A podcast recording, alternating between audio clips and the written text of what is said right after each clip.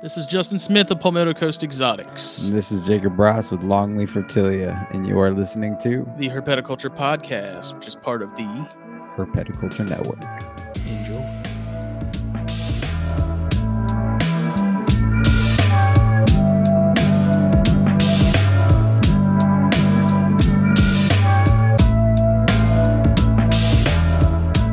Welcome. We're here. We are back. We are back. We are back. This is episode 153 of the Herpetoculture Podcast. I am Justin Smith of Palmetto Coast Exotics. And I am Jacob Bratz of Long Longleaf Reptilia. Herpetology, Herpetology. longleaf herpetology. uh, this episode is brought to you by blackboxcages.com. Give them a, a, a send them a message, like them, Facebook, Instagram. Check out their website. If you need a new rack, you need a new cage, please hit them up. Very, Uh, very responsive, very nice people. Some of the best in the business, bar none. Damn Skippy. And if you're going to be in the Marietta, Georgia region the weekend of March 12th and 13th, they will be vending the Show Me Snake show and we will be there hanging out. So, Probably at that booth a there, lot. That's going to be a good Yes. good time to get your hands on some of their stuff. Yep, and feel those buttery smooth tubs sliding in and out of those racks. Slicker than grease. Slicker than grease, boy. Uh, so check them out. And then Steve Snaketuary and his Venom hot sauce. Check him out too. Get you some hot sauce. You're helping him with public education, outreach, relocation, rehabilitation, um, relocation. Did I say relocation? You don't even know. You ain't even paying attention to me. Yeah. So you're helping Steve out. If you get his if you get his hot sauce, you're helping him out with all the stuff he's doing. Um, and then if you want to see the reviews for his other like his whole line of hot sauces, you can go and check out Jeff and Kendra at Yeah. Reptile News Radio. They've been doing some videos with his stuff. And they're doing a giveaway of his hot sauce Oh, soon are. at a was it at too. the show or I think yeah, yeah, it's it an was at the item. reptile show, yeah. I don't remember which one exactly. It might be the that Pack Northwest show. Yeah, the one that they they vend all the time. Yes. So yeah, if you're gonna be at that show, check that out. Put in for the raffle. Try to get you some hot sauce. It's the best Me of the and- best. Me and Jake are matching with our Nephurus initiative Yes. shirts, which is completely unplanned, but Shameless plug to Phil Wolf, the other the other part of the Herpetoculture Network. It's my man. It's our dog. Obviously, we didn't even plan this. We're just that cool. Uh, but this week we are joined once again. I'm actually going back right now and looking through episodes. to Yeah, I was gonna ask. uh, I feel like Khai was our third guest. I think he was definitely the first five. I don't remember. I'm digging as we speak. it's been a, definitely at least a couple years. Oh yeah, yeah, yeah, no, it for was. It's been. Yeah, you were one of our first first guests, definitely. And Yeah. That 'cause was I remember- episode. I think it was when I when I first moved here um to Southern California and I think I did a podcast either with you guys while I was here or while I was up north. I can't remember, but um it was just during the transitional move. Yeah, and I've only been here for a couple years now, maybe two to three years max. So yeah, I gotcha. No, it was right at three years ago, I think, yeah. thereabouts. That But goes yeah, by fast. Yeah, man. Yeah, I was we were going through people and I I wanted to have some people back on, you know, just to have like updates and stuff. And I thought of you and I was like, man, we need to get Khai back on here. That was a good episode. He works a lot of cool stuff. You got a lot of a lot of new shit happening. So Yes, a lot yeah. has has changed since uh Yeah. since then. Yeah, a lot has a lot has gone into work. Um, more so, I guess when we were first um, getting onto that first podcast, um, I was just starting off with everything, whether it was like the just hatching out my first clutch, you know, of mangroves. Yep. Um, I wasn't even hatching out Kimberleys yet. Um, the grasshopper stuff, basically everything's taken off. Um, and so we'll probably get into a little bit of everything today. yeah, yeah, for yeah. sure. So it was January fourth of 2019. January fourth to 29. Okay, so yeah, it's Episode been over 22. it's been over three years. Yes. Wow, we that's awesome. Time goes by, man. Yeah, man, that's crazy. That Mm. blow that blows my mind. I, I can't believe we'd be having you on again three years later. If you'd have told me that three years ago, I'd be like, eh, I don't know about Yeah, that.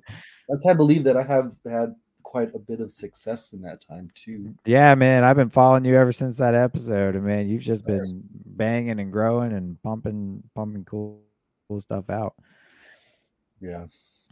Um, so I guess we can jump on into this. So let's uh let's start with start with your updates on your mangroves because I know that was kind of your main project, you know, when we first had that episode. So comparatively now, like you just mentioned, you were working on like your first clutch, you know, where where has that gone in the last Um, three years?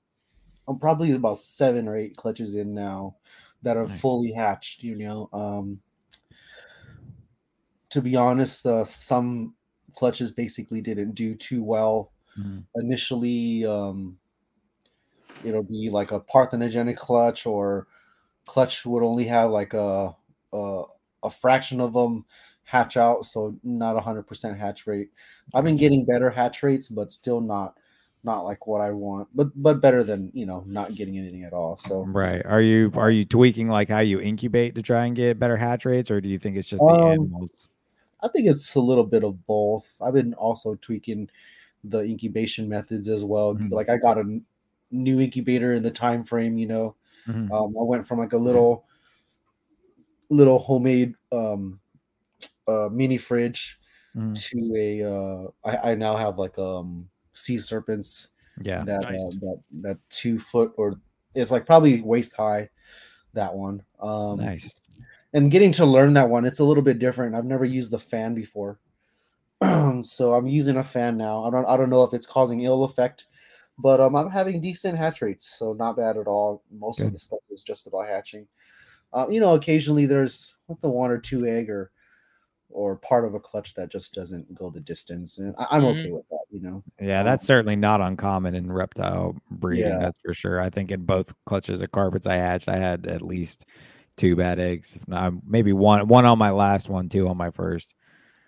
And, Yeah, uh, so, yeah, it's pretty know, common it- thing. I'll, I'll the chalk. I won't. I won't even really chalk it up as a loss. It's just all right. It's it's just part of the game, right? So, um, yeah, that's where yeah, I'm at sure. now. I guess um, I'm now into my third or fourth um different type of mangrove monitor that I've hatched. So the very Oh, first one, wow. Sol- yeah, very first one was Solomon Island. Um, the next one was uh, some in some Indonesian ones, and then I crossed the Indonesian one with the Kai Island one. That was my third one. Um, and then I have now recently just hatched out uh, one Kai Island monitor.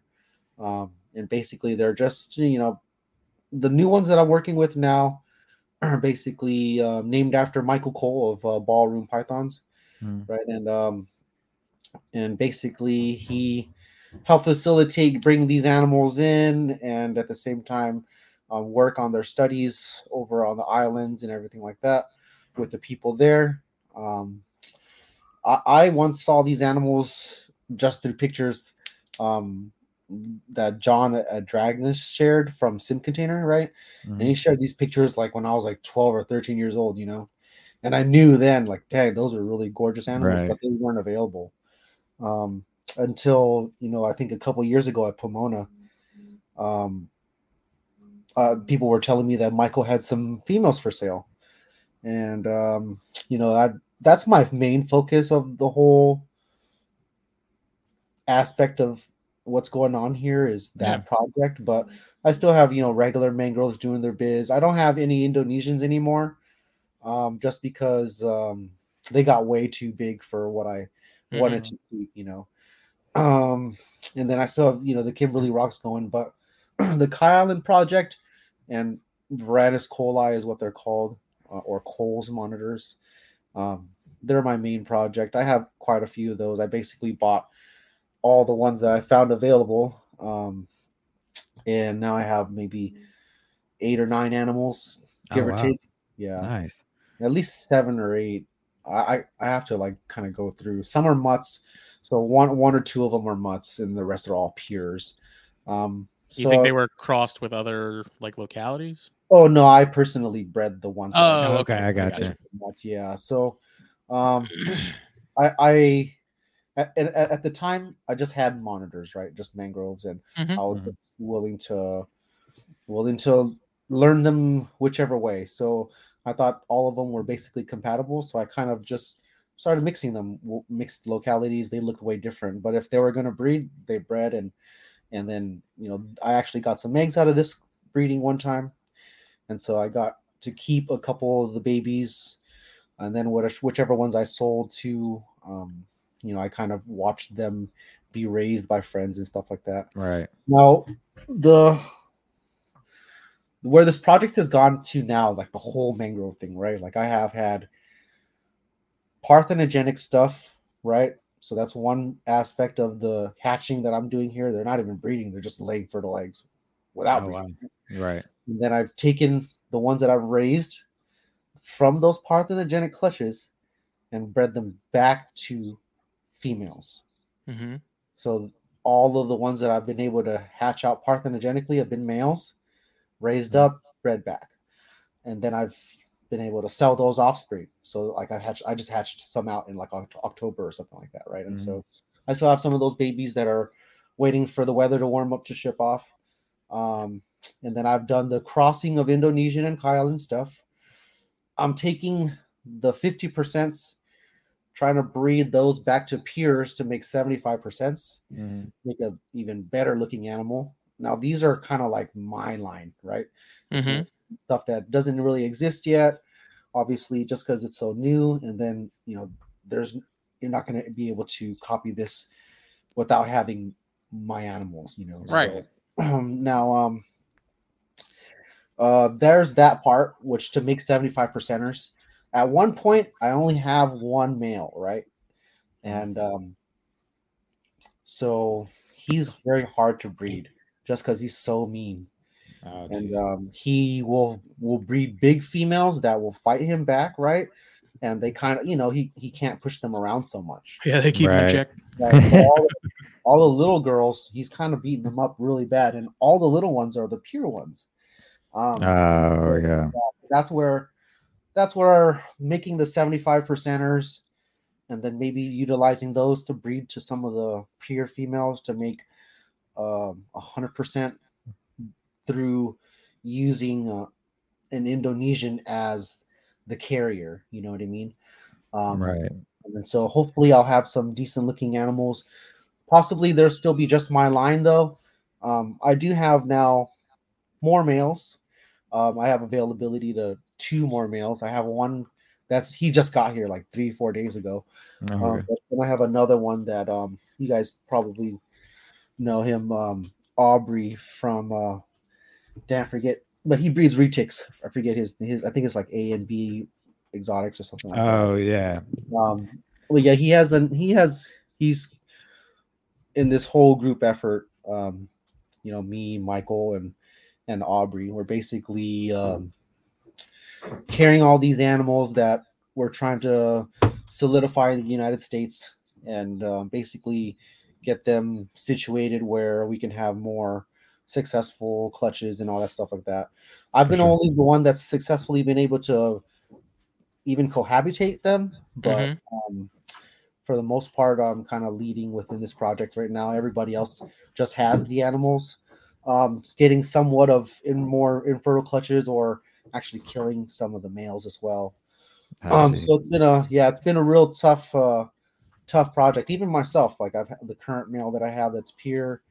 You know, they they fight a lot. He's he's bitten off a couple tails, uh, like the very tips and stuff like that. Mm. Um, he's he's maimed a couple of them. So it's it's a it's not an easy project at all. You know, I wish I was doing like Argus monitors or or Ackies or something that wasn't so aggressive towards each other. But um, you know, these guys are yeah, they're they're pretty pretty nuts when it comes to um courting and breeding. I basically have to land it right on ovulation or I don't Mhm. no play at all. Yeah, Wow. so that that's the very tough part. And um if I, you know, basically misjudge it by a few days, it can be detrimental to the female. Um, you know, miss some and then I miss the clutch, you know, right? So Right. um yeah. How yeah, do you keep track of it? Like, how are Um, you? How are you I'm- able to to sort of nail it down in terms of regular? Yeah, so I'm paying attention to be- behavior mostly, right? Um, Mhm. and uh, I do have a ultrasound that I bought a year ago. I Mhm. don't know how to use that that well. It's not that I, not that it's hard. It's juggling a monitor, juggling Yeah, Yeah, I can only imagine. That's yeah, juggling the probe, and then you have to press buttons as well. So I essentially had to have three sets of hands. Mhm. I really can be the one that's only holding the animal, other than I have to have, have another person here that's good with monitors. But if it's only me, it's me holding the monitor, the petroleum jelly stuff, and then my lady Mhm. holding, holding the probe and and the, the actual monitor that that we got right. Um, and so, you know that that juggle alone is is quite difficult.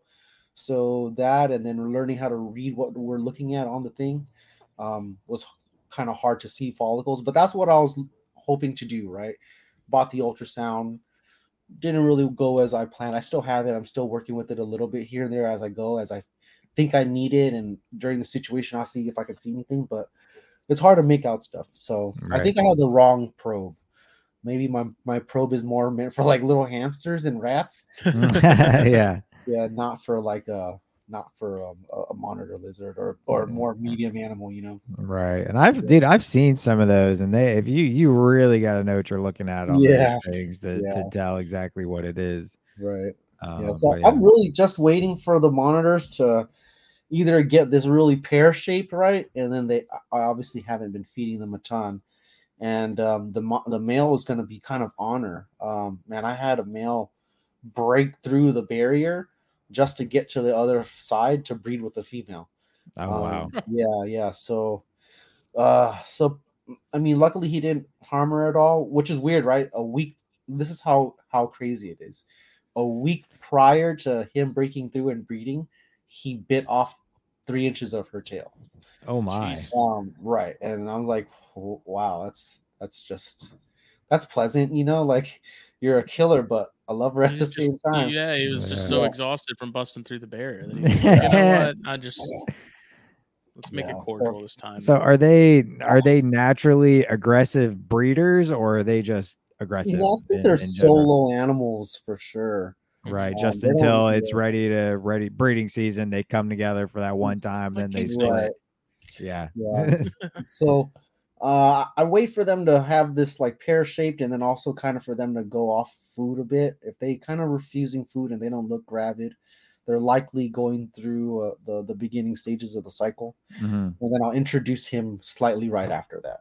Right. Um So do you do you introduce the male and watch them like for the first few minutes? If it's not going well, just pull them out right away. Mm-hmm. But if it is if it is going well at first, is it okay? Leave them alone, or do you sit there and watch them till it's done? No, I sit there and I watch them and I'm home for 24, 48 hours. Like I gotta have that.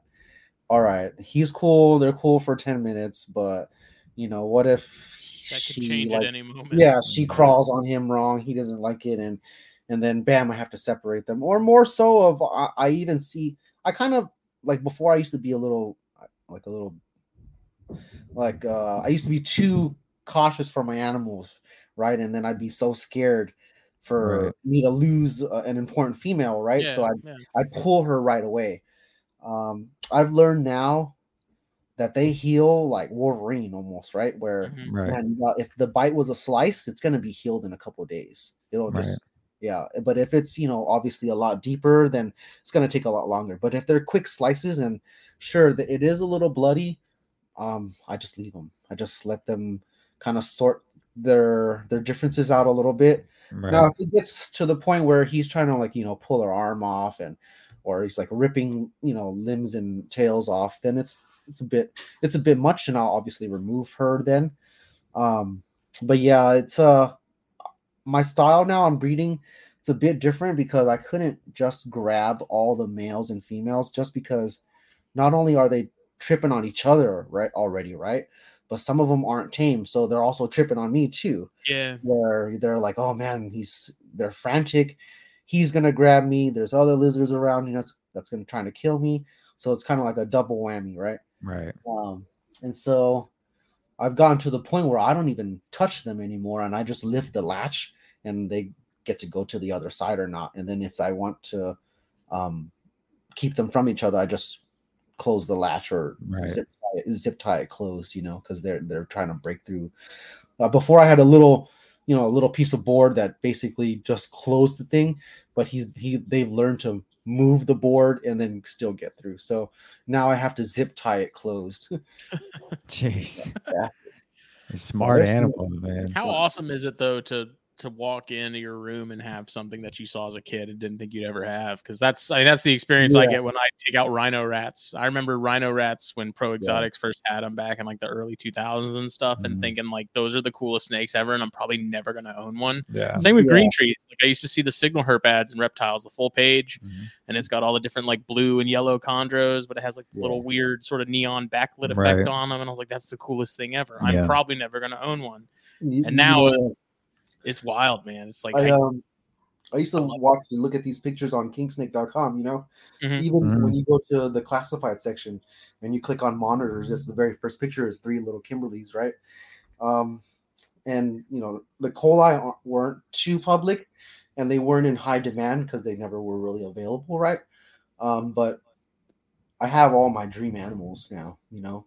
Yeah, that's awesome. Yeah, yeah. So uh, I really don't want to take it for granted. I try to Yeah. not to, you know, I try not to push them to breed, but we're, you know, so it's it is a bit about the money too, you know, because you gotta have some money go back into your hobby, you know. Yeah. Mhm. And um, but um, you know, I try not to push them to breed too much. They're just uh, they're there for me to learn, and then if I, you know, when we get to me getting to the point where I'm getting better and better with them, then you know we'll get to breeding. But at, at this point, I want to take it easy. As Mhm. if the animals fit, then I'll, I'll do it. But other than that, they just sit there. Some of them are just pets, you know. Right. Yeah, yeah. So I've got some really, really dope animals. Some that are look more like axanthic stuff that are just blue and blue and white and gray rather than the typical black with yellow spots. Yeah. So Yeah, So- this so is- there's- these- there's, always going to be someone though. We've talked about that in the past with other stuff. Like if it's not for people like yourself that are putting in the time with things that you know is commonly sort of overlooked in comparison to other species in a certain group, you know, like these are the species that sort of fall between the cracks and, and get lost to the hobby for right. years, if not forever, depending on what importation looks like. But like pushing the envelope and experimenting a little bit and sort of trying to see what works and crack the code on things. Like Yeah, there there there's a a, lot there's a of fine line, but it you know it's not out of the question to to try things even Yeah, if no one else is willing to do it. Like someone's got to got to experiment and figure it out. right. Like uh, I guess like you know with Morelia or species like that, like uh, Boelens, right? Or how you know it's not as easy. Not every everybody wants it, Right. but not everybody has it, and not everybody can do it, right? Right. And so it's uh, left to some of those guys that are willing to test theories out and go the full the full distance on on what, Right. they, what their theories are to test out. And I think like for with the Boelens, right? I think it was keeping them extremely cooler than most of the other snakes, and that's what really got Mhm. you know got them to work. Um, something like that, I think that that's what the reading was. But for you know, for example, because I think a lot of the follow the guys that follow you are a lot of snake guys that follow you guys, right? Oh yeah. yeah and so you know the clear example if it if no one was to do this species or the other species like it and it's not even it doesn't even have to be like a top dollar dream animal it can just be like nile monitors right Oh, for no sure. one's no one's breeding those things but I don't know, really know anybody that's even seriously keeping those anymore. I mean, I'm Right. sure it exists because I see some on my local Craigslist periodically, but yeah, you really don't see Yeah. Niles outside of the babies it shows, and who Right. knows what happens Right. to those after you know a month. yeah and so what i'd like is whatever i'm doing that's um hard with these mangroves right a lot of people don't want to do these species either because they don't bring in money you know Mhm. or they obviously you know the the work and space and energy and all that stuff like that that goes into it really outweighs what you can possibly Yes. do so people don't do it right um a lot that's when you know when people are really calculating it and it doesn't weigh out sometimes if the passion the passion wasn't there to begin with it was just about money right Um, right. really really be like even if it's a $20 savannah monitor you got to really be um, dedicated to that species to really want to get it to breed and and even if you're not going to make any money off of it still be satisfied with what you got Mhm. going on you know Well, that's Um, a prime so- example, I think, too, of a species that no one breeds because they come in so cheap as imports. Like, where's it's the the work to reward ratio is severely offset, so that's why they're pretty much largely ignored. I would, it's in terms of captive breeding. Yeah, and you know these guys that are maybe one day we'll, we won't get nows anymore and they won't be $15 $20 anymore. They'll Right. be several hundred dollars because they're a gorgeous animal. Um you know it's just uh the timing. And so the timing to to do them and like even black roughnecks or i don't know um another another crazy import uh blue tail monitors or peach Mhm. throat you know those guys are high in high demand. Uh you know they typically sell pretty well are imported at a, at a sort of average cost not too much but not really cheap either like a now monitor you know? Right. so a few hundred dollars and um, i think people want to try to breed them and i know definitely there's a couple people that have um, pairs and stuff like that. It's just uh, really thinking out the box here with what i'm doing with the mangrove monitors. I'm keeping them a lot cooler i feed a lot less i'm no longer just pounding and pounding and pounding to expect them to do the deed for me right Mhm. um, Right. I'll, I'll have a lot of things more played out. Um, the time frame on how I'm doing stuff, um, when I do it, as far as feeding and stuff goes, I'm very strict on my diet now, rather than just, you know, just um, all right. I think you're cycling. Let me just feed you the feed the hell out of you, right? Mhm. Actually, lost a couple females this way, trying to get them to double clutch, and you know, or trying to get them to get go into the cycle by feeding them a whole lot of fatty stuff um, if that's what I learned is it can also be um, uh, um, what's that word here? Um, uh, basically works against what you're trying to do here. Um, and so you know, Counterproductive. counterproductive. Yeah. So I feel like um, when I was just feeding the hell out of them after they'd lay, or or even if they were pretty skinny and I wanted to kind of get them into a cycle, right?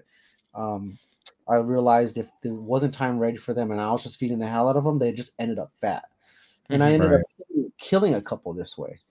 Um, just by just by that alone. Um, I think I was just kind of pushing it too heavy and they ended up having issues and basically um, stuff was backed up in them food was rotting in them when i opened the animals up you know Uh, Um, Uh, damn. yeah. so really really tough and then the fat too was was was there and really prominent so um i wouldn't say that they were they were like really lean animals so now my animals are a lot leaner unless it's time to produce right and sure they're getting food but i have it more um like before i was using okay i I was trying to get them to cycle really well and carry on the whole thing so i'd use mice a lot and um just Mhm. because you know adult mice have pretty good content but then sometimes they can be really fat too depending on where you get them from yeah. yeah and so right. um, now I use like quail, chicks. Um, I don't use egg a ton anymore, um, just because you just like high calorie, high, high cholesterol with the eggs too, right? So they're just fatty. Right. Um, and so uh, I don't use egg a ton, but when I need to carry a female from her skinny state into a cycle, I'll use Mhm. egg in that period there, but I won't continually use it throughout the whole process anymore That makes sense. it, it adds extra heftiness to the whole meal. Yeah. know? It's Um, pretty Right. dense. So those those calorie protein bombs uh, and uh, fat bombs that I'm adding initially are just that that diet, like egg, mice, and some chick, right, or a combination of all that. Mhm. Um, but then when I'm scaling them back or I'm, I'm carrying them through, um, I'm feeding them stuff with pretty high in calcium but low in low in fat. So like crawfish and shrimp and stuff like that, where where the shell in a crawfish actually has quite a good amount of calcium content. right. Same with shrimp as well, right? And so, um, and but they're lean foods, so they'll still give good stuff to the eggs, right? and without depleting so much from the females. Right. Um, and so um, it's not that I don't, I still dust a bit, but it's just I'm no longer utilizing big mice and rat pieces because they have good bone content. I'm using it in a different way now. Right. Um, and then coming out of laying, most people with monitors are throwing a bunch of food at the monitor right away, getting it to eat a bunch, you know, basically giving it back what it took from the eggs, right? Right. Um, so what I uh, do now is just give a little bit of food and carry them on and keep them lean after that whole thing. And it it it, it, it actually is a lot easier for me to send them into a whole nother, another cycle in 60 days if I wanted to. And the animal is a lot more easier to read rather than coming out of the the whole thing really hefty already. Yeah, I'm sure that's much that that aligns more with natural natural Yeah. history and stuff too. I'm sure it's much easier on their systems, you know. so Yeah. it can be kind of a shock too. You go from not eating much and, kidneys with yeah, things and- exactly. Right. And so now um now it's just being a little bit more cautious and strict with every female, right? So um before I used to kind of put all of them within a um a schedule and a time frame on what I wanted to do stuff. But now it's all right. If you're gonna be breeding and you're breeding now, you're there's a male with you, then we're gonna feed you this way. Um, if you're by yourself, we'll we'll feed you similar, but we, we know you're by yourself and there's no need to either pound you. We're just gonna feed you two to three times a week. You know, nothing, nothing like if you were to be breeding, you'd be fed maybe five or six times a week, but small meals, right? Right. Um, yeah, so something like that where that's what I'm kind of doing now with my stuff. And um, I have so many animals that there is quite a bit to do. Um, and playing like musical cages and stuff too, you know. keep Yeah. track of everybody and where they're Yeah, at. keeping track of everybody. Like right now, since Mike sent me a couple more monitors to try, since I've hatched the one, and I'm trying to get more um, bloodline and more options to plug and play with males and females. Um, yeah, there's just a lot to juggle and trying to keep things from killing each other. You know. Yeah, that, that sounds like it would be the biggest factor in it all is keeping your animals safe, like trying Yeah. to trying to breed them. Yeah, the, like the other day, man, like three or four different fights were going on. Oh, jeez. Yeah. Yeah. Royal Rumble and you're right. I was. I told my lady, I was like, you know what? You're gonna have to cut the grasshoppers today because I got to uh, like, I got to move stuff and we have to busy patch stopping stuff up. murder. I have to um grab like a a few like I had to actually make a jug of of iodine and water, you know, just so I can rinse some of these wounds off real quick and Oh, throw the animals back in the cage. Yes, it's a Be in the corner man, basically. it's nuts, man. Yeah, so uh, just basically trying to keep animals from killing each other. Some stuff I had to separate um, just because I didn't. I already knew that it, it was going to end bad by the way they were behaving. So um, some stuff, you know, they're not so bad. It's just more of like a a huff and puff, and an animal runs across the cage, and Right. they're not biting too much. Then I'll I'll leave them.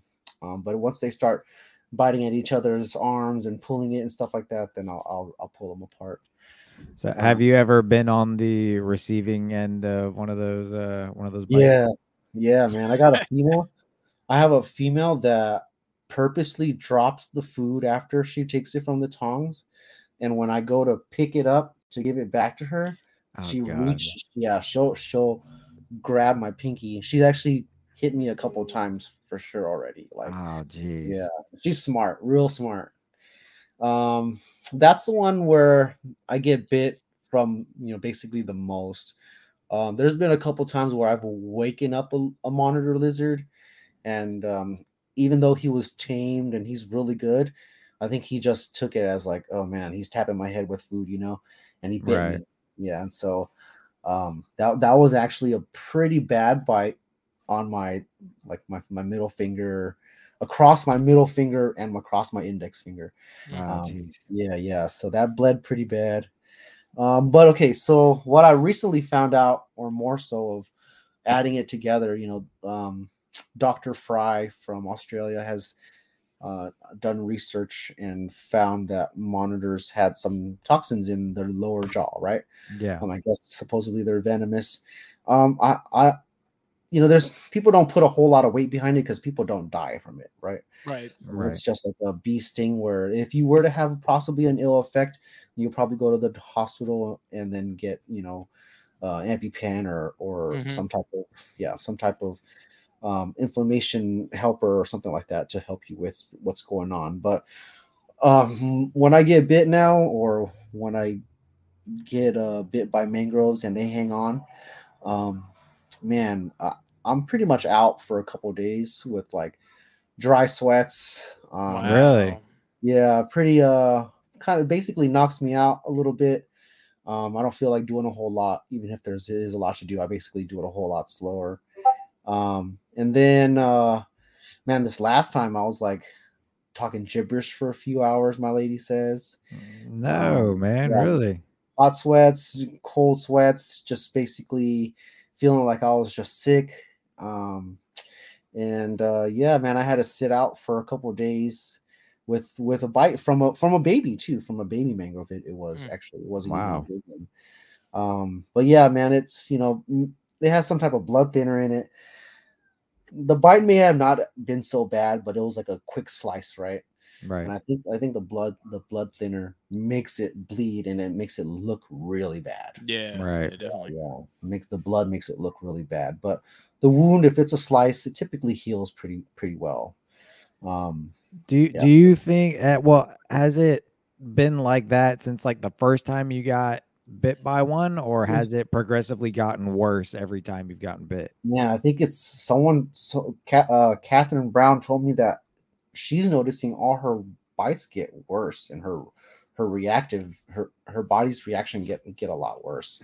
Um, me, I'm not exactly sure. I've I've had some, and I think I was probably just too young and dumb to pay attention before, you know. Mhm. and just like bulldoze through the bite without any issue. But now maybe since I'm older, I respond to them a little bit differently or something. I don't know. Right. It's yeah. I mean, like I'm I'm allergic to dubia, and it seems to get anytime I get like a serious.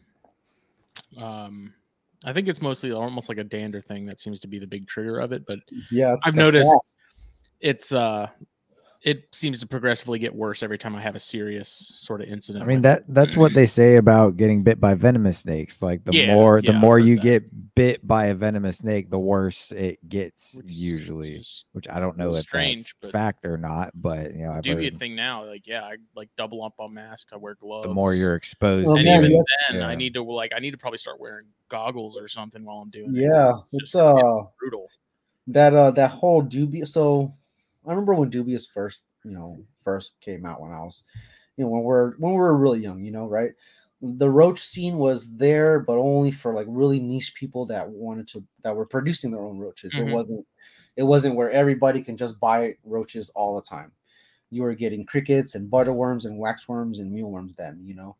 Um, but you know, doing the roaches, I used to do like orange heads and dubias too, and it wasn't so bad. But when I got older and I was doing dubias and I tried to have a huge bin, the frass and the dust and just dealing with dubias period.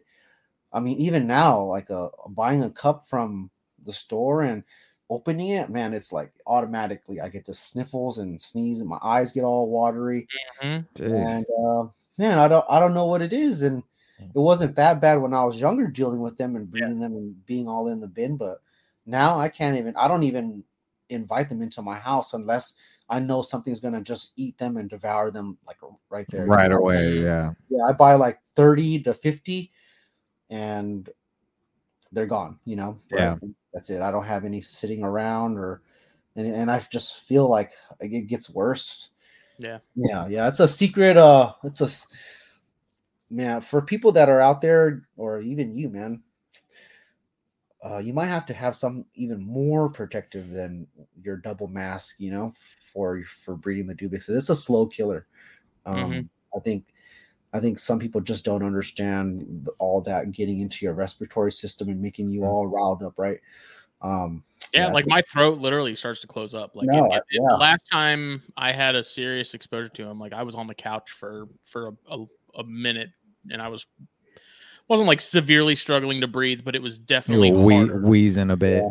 Like I took Benadryl and was just sitting there and waiting for it to to start working its magic because I I, mean, because that dude, that's one of like my breathing got pretty shallow. That's Like, one of those point where I was like, things you won't bad. know it's it's gonna be bad bad Yeah. until it is. You know, there's gonna be Yeah. that time that it gets so bad all of a sudden you can't breathe and you're laid up on the It's floor. like, asphyxiated, right?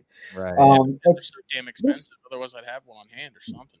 There's like people that you know have these in your room or you know uh, man it's just uh uh, if you're allergic to it and you know you- you're you have them just free all exposed and it's not like in a in an extra room where you're not always in that room you know Mhm. um yeah be careful you know just uh maybe get yourself checked out or take the right medication or have pretty good ventilation but don't be all Well, what's yeah? What's even more bizarre because Dr. Wyman, you know, he he talked about us. He has a similar thing, and he's like, I got sensitized to shrimp and stuff because of it, but I can still eat shrimp and stuff like that and have no Damn. problems, which is Yeah. strange because normally those two sort of would go hand in hand just because of how closely, I guess, related they are. As gross as that is, Well, but see, I wonder if it would be a thing if like you were dealing with live shrimp or if you were actually like, you know, pulling the heads off It's shrimp and skinning them and stuff. Have you done that? I think maybe it's just this? because I've been eating shrimp my entire life maybe.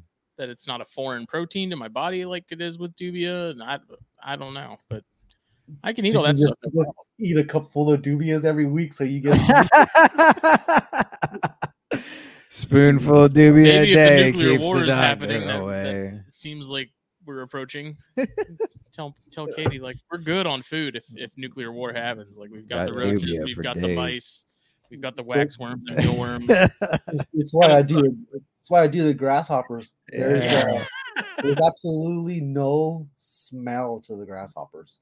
I mean, I can have months and months of poop piled up, and there's no crazy dust like that.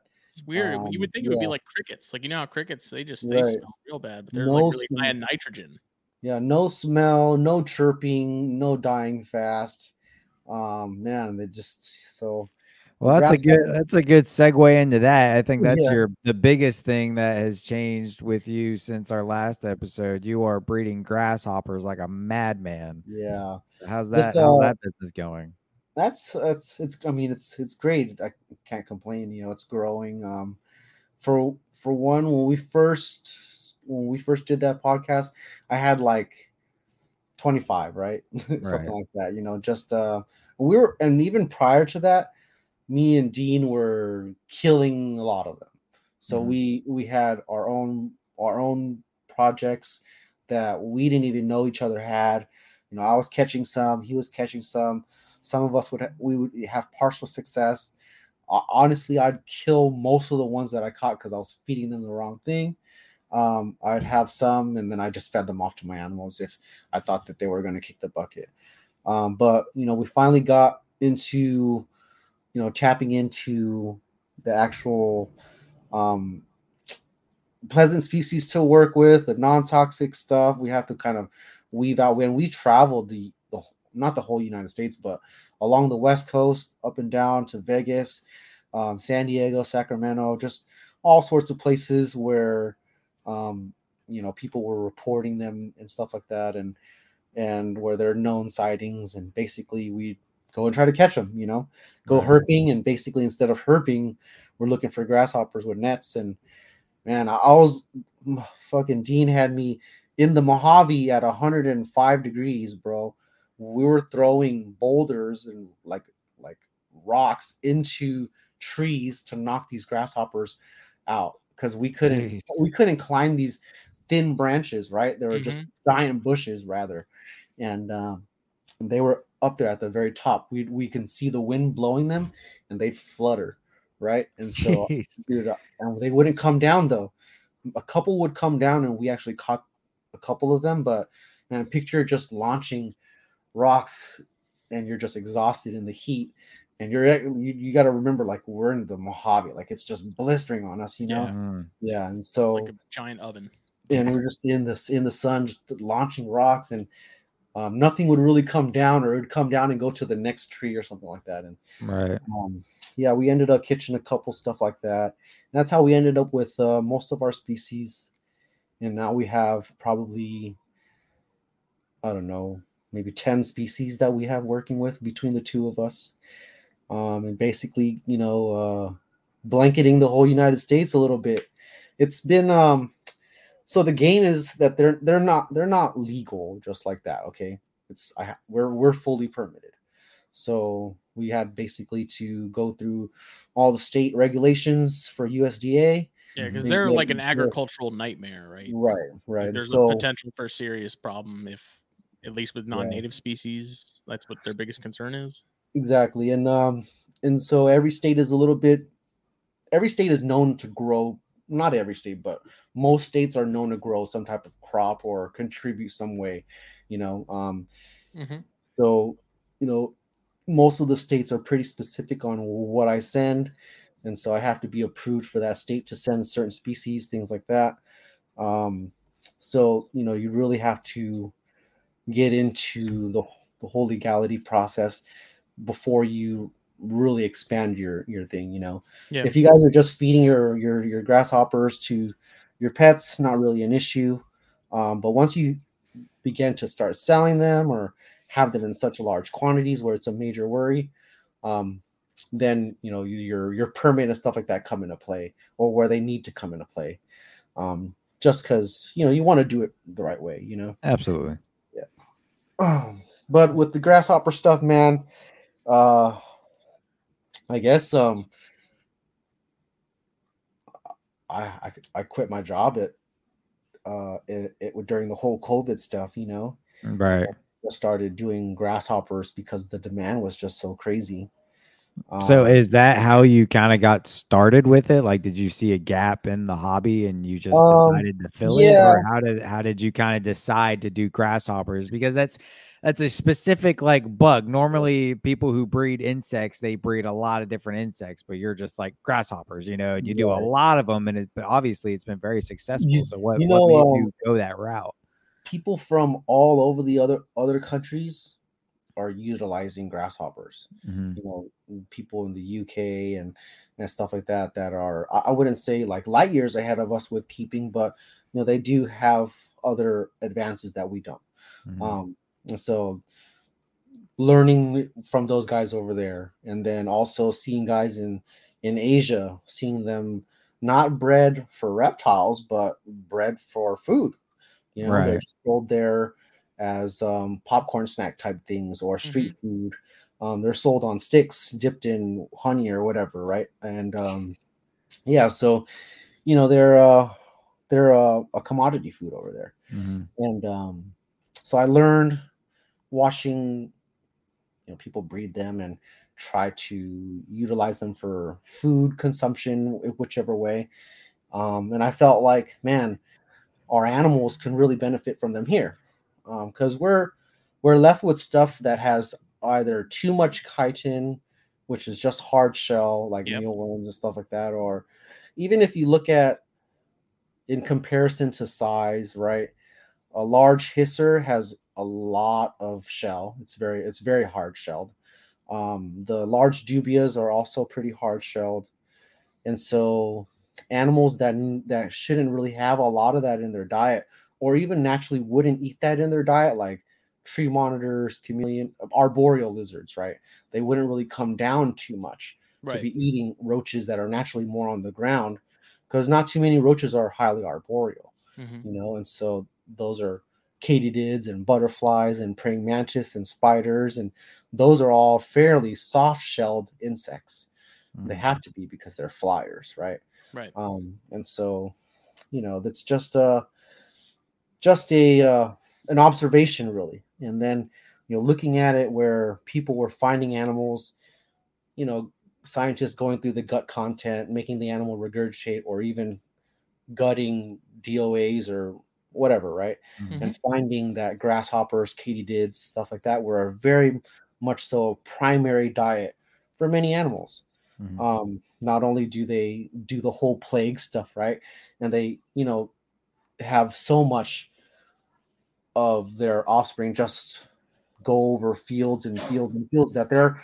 they're a big diet for a lot of animals just because how prolific the bugs are themselves in the wild Yeah, right that, Whenever that they- makes perfect sense. right and so yeah, man, it's uh it's a it's a thing where I kind of just uh, tried to realize that that was a thing that we needed to try to introduce here. We failed a lot before that, so you know it was like a thing that we kind of gave up on until we found more of the right species.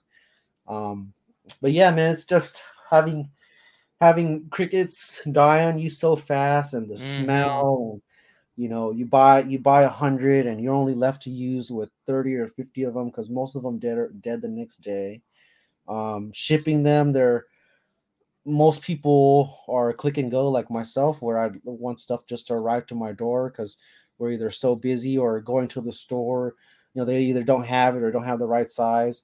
Or let's say you you know the store's not going to sell you a thousand or two thousand or ten thousand that you want right? Mhm. um, and so you have to order online. And um, these these crickets end up dead because you know they don't travel well. Um, same thing with dubias. They don't travel too well. If it's too hot and sweaty in the box or if it's too cold they you know they die. Um, the grasshoppers dude i've been shipping to alaska the great lakes um, wisconsin at below zero maybe uh, the lowest is negative 15 so far Jeez. Hell And no. That's right. nuts.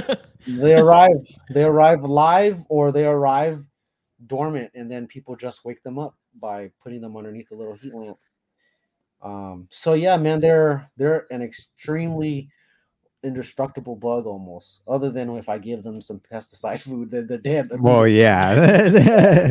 but I um, mean, there's a reason the the you know USDA's concerned about them. Like Yeah. clearly they're they're they're Pretty bulletproof. It Yeah, sounds massive right. like. concern if the countrywide if the USDA I'll have some like, yeah, we outside. don't we don't like these.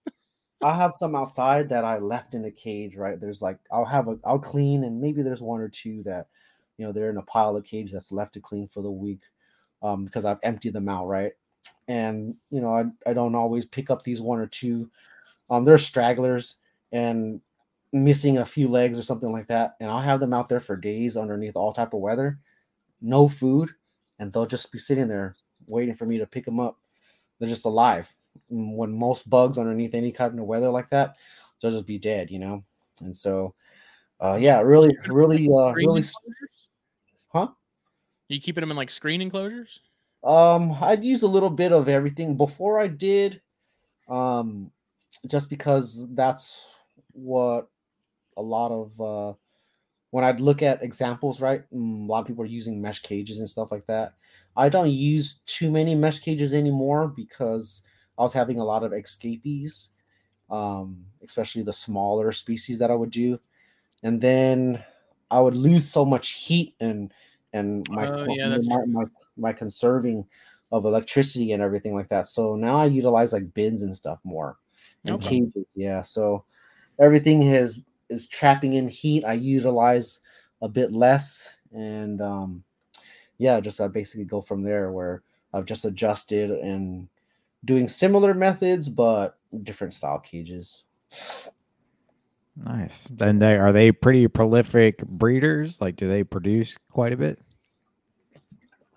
Yeah, yeah. Proportions. um it's you know it, it takes a takes a while to get them going and they can be Mm. pretty tricky um they not only you know do they eat a lot right um if you can't really keep up with that you're not really going to get so much as far as animals being prolific at all Right. um so uh if you they're destroying like heads of lettuce a day you know Oh my um, god. or or like you know a bag of carrots last days, um, stuff like that. Where if you're not really keeping with that, then they're not really going to be prolific at all. But I think if Mm. someone were to be consistent with what they've got, um, and make sure that they're you know on top of the food, on top of the the how, how they're being maintained, then they, they do pretty well.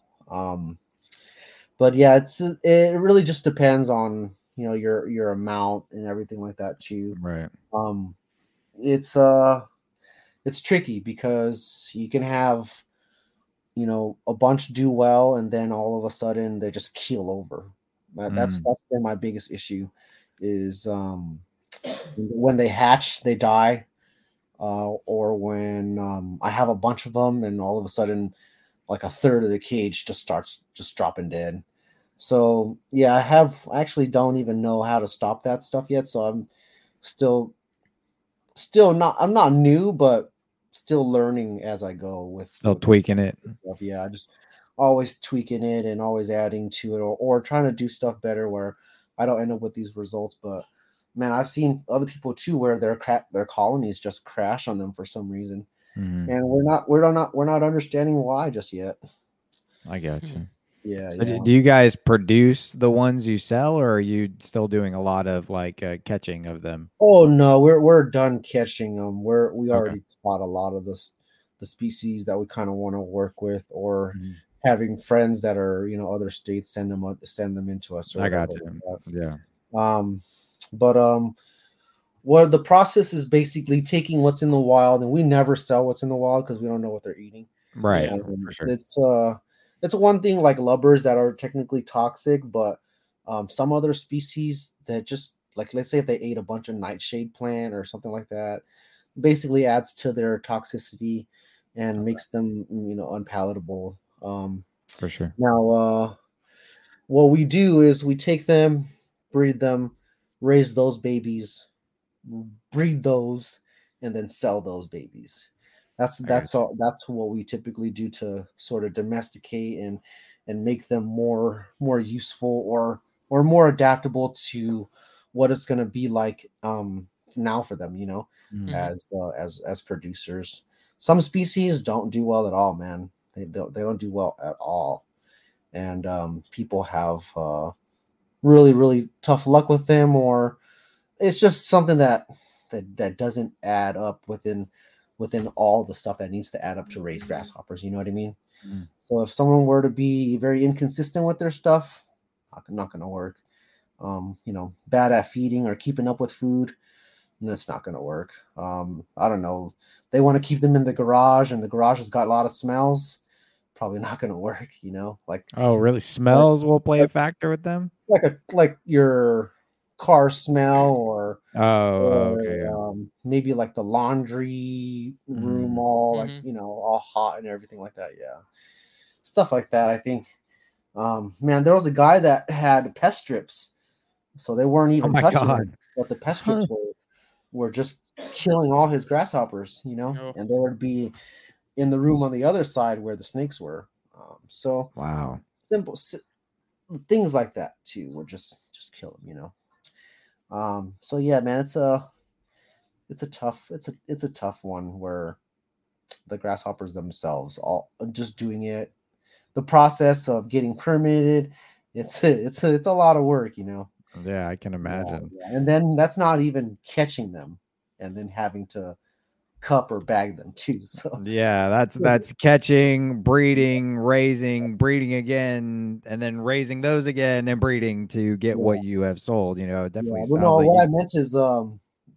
catching them to cup and bag and oh yeah, them. the- oh yeah, I can only imagine that, boy. Jeez, yeah, I still got to do all that. Like I still do all that basically by hand.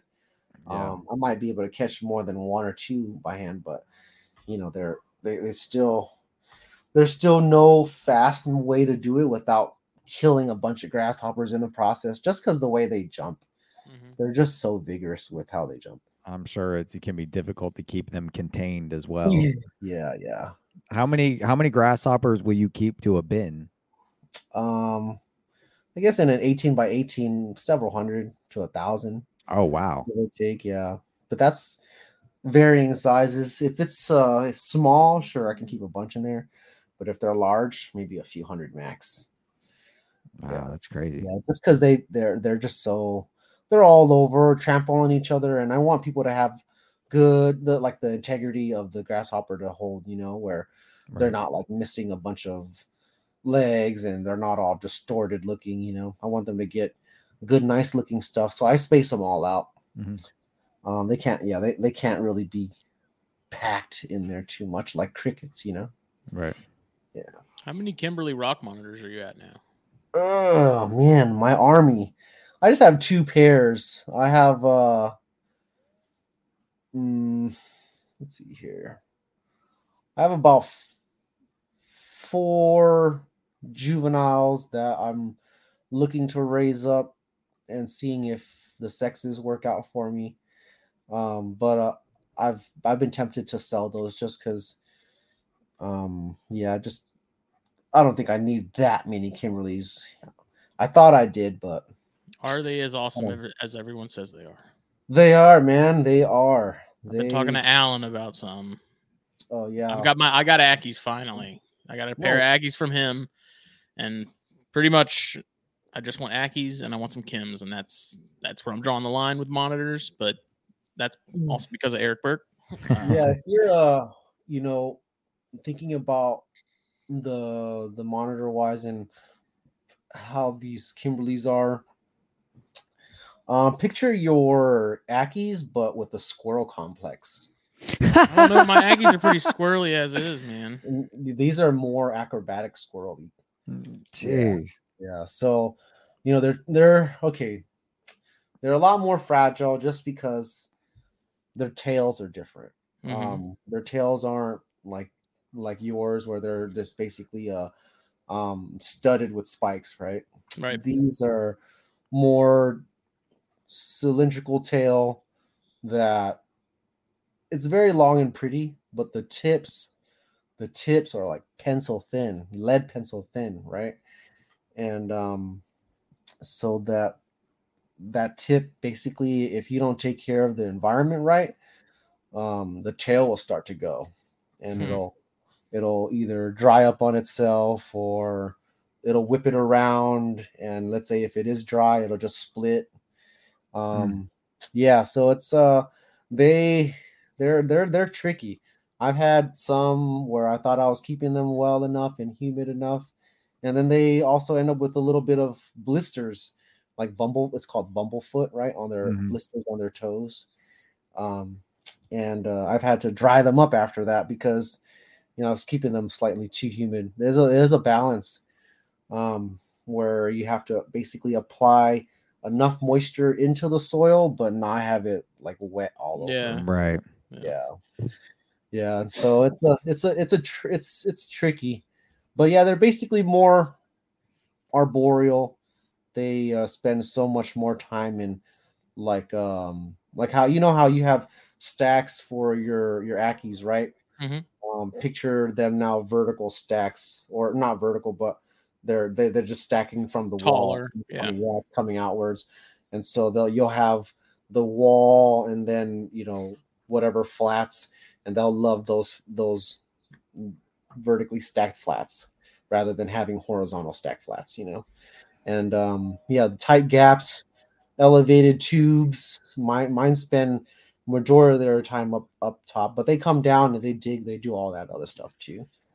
Um but yeah man my kimberleys are really dope. I uh i have two pairs um unrelated stuff. And yeah man they're uh, i have i have about five eggs cooking right now. I have another female due to lay she keeps on digging a storm so i actually have no idea what's going on but she's due to lay because she won't eat so. What size man. is, are your are your adults in setup wise? Mm, my bigger pair are in a four by four by two foot deep, and then I have the smaller pair in a two by three. Okay. Um, so yeah, nothing, nothing too huge. Um, the smaller pair is separated, so the female lives in there by herself, and then that the male is.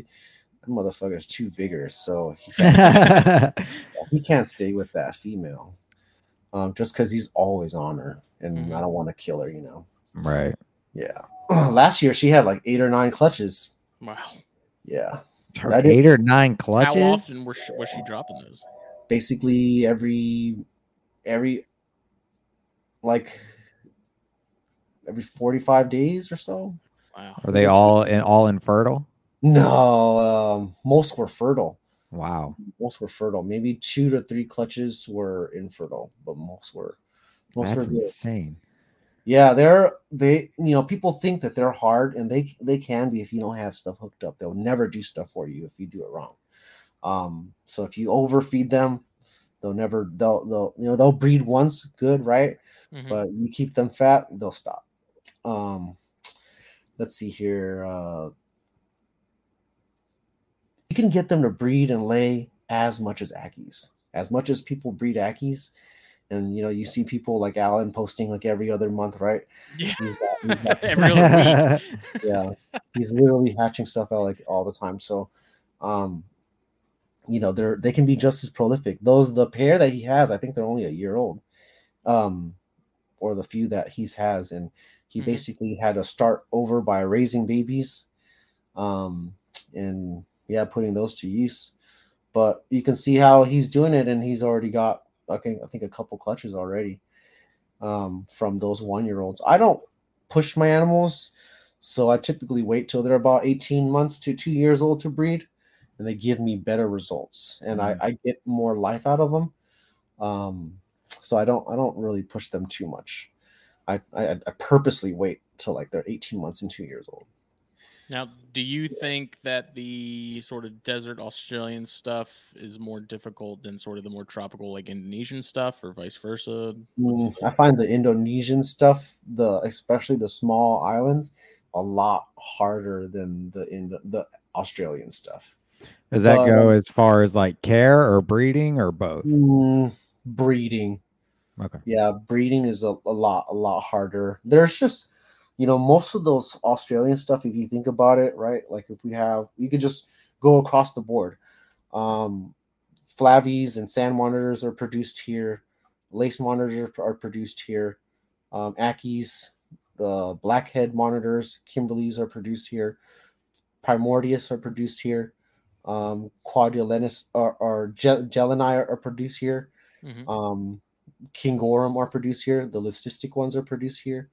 Let's see, we have uh, uh, there's a there's a couple more, right? And those are were all the Australians that are produced here. But if we were to go and say peach throats are not produced here, Doreanus or blue tails are not produced here. Um, the tree monitors are now starting to be more produced here. Okay, but they're like they're a different different kind of you know different different type of monitor than the other stuff Right. Yeah, they're kind of the- their own thing. right? The, the mangroves, uh, I'm the only person that's really doing them here like that. Um, let's see here, like black roughnecks, brown roughnecks, Dumeril's monitors are not produced here like that. Hmm. You know, um, most of those smaller island endemic um, water monitors like Cumingi are being produced here, but you know, not like in crazy numbers, but they're being produced here by a few guys just in just in the last few years too. So um, you know, like the water monitors seem to be a lot simpler as far as most of the Asian and Indonesian stuff. But when you go and doing try to do other stuff that are within the same region as those guys, they're just a lot harder. They just prove to be a lot harder, you know, like croc you- monitors, really hard. think it has something to do with the fact that the Australian stuff seems to do like they're easier in terms of like you can have animals together and not really have to worry about them as much as you do the Indonesian stuff. Not as aggressive towards Like towards there's a each other. social aspect to them that separates them a little bit. Right. You can see almost like they're they're social. They're Mhm. uh, Right. a lot cooler with having the male to a couple female dynamic. Man, mine, uh, they basically claim that nesting area, and if another female comes close to it, she's dead. Right. That's kind of like how Jeez. how how they how they play around.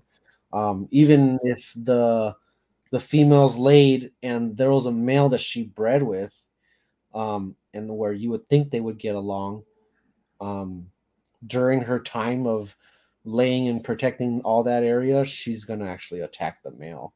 Um, so I have to kind of remove him, or that's why I have my partitions up, Mhm. so that way they're kind of uh, they're safe. They're safe somewhat from each other. Mm. I just kind of notice a pattern like the Australian stuff. If you keep them in pairs, you know, they seem to do okay. Like water monitors, think about water monitors in like the major cities and stuff where they're native. You see like big communal sort of of them groups yeah. of them, you know, so maybe there's like some aspect to that that just Right. makes those easier. I don't, I don't know. It's just me. yeah yeah and that that's how that's why it's so it's it's difficult because um not that there's i don't i don't want to draw a line and say that there's two sides but basically there kind of is where the australian stuff you can kind of heat them and feed them and they'll do their thing right but the asian and indonesian stuff and the african stuff too because they're not being readily produced like that um, need need a bit more um, specifics and a little bit more strict on the diet and how you do it.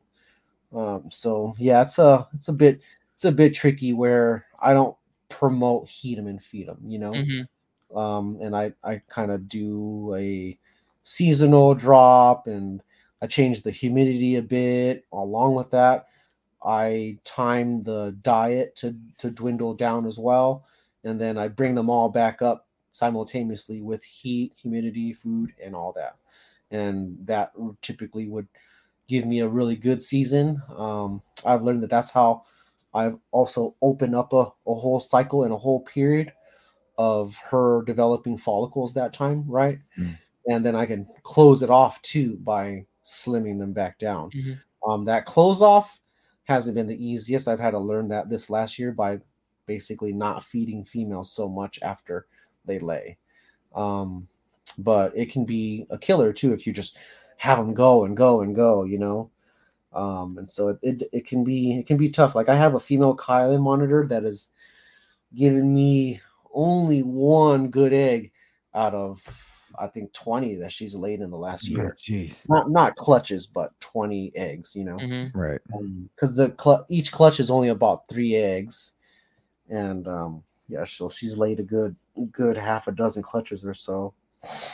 Well, you had mentioned that you would you were you started keeping the the mangroves cooler. Yeah, I, Was, I, I like, no what longer. the- what were you keeping them at before, and what have you dropped them down to?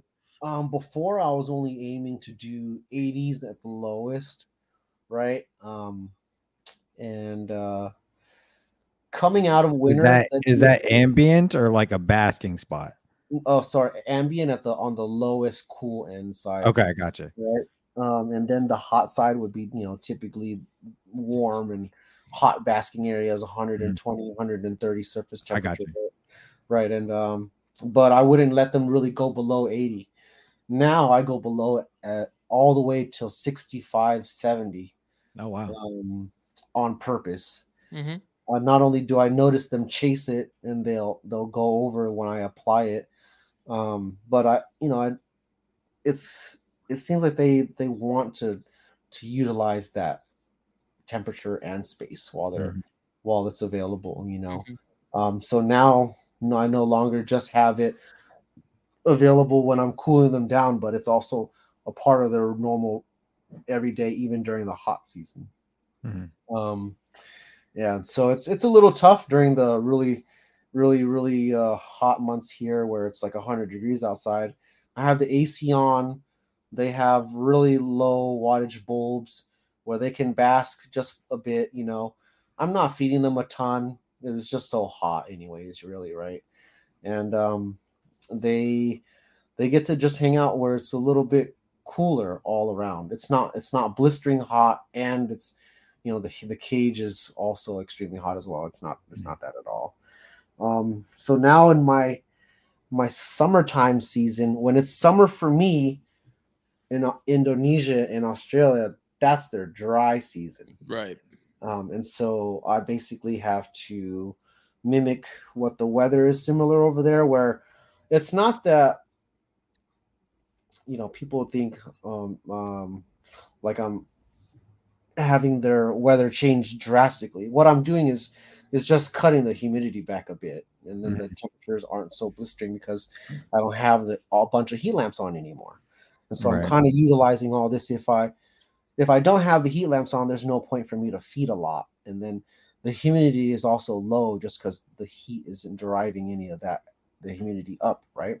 Mhm. Um, and so everything is kind of chilly, and I'm mimicking the southern hemisphere during my summertime here, Mm. um, where it's a little bit drier. Um, my AC is making the enclosures cooler and drier because the AC naturally dries it out. Period. Right. Mhm. Um, I'm not spraying a whole ton, and it's not as hot. So, yeah, once I once we get into fall and it starts to rain, everything goes back up for me.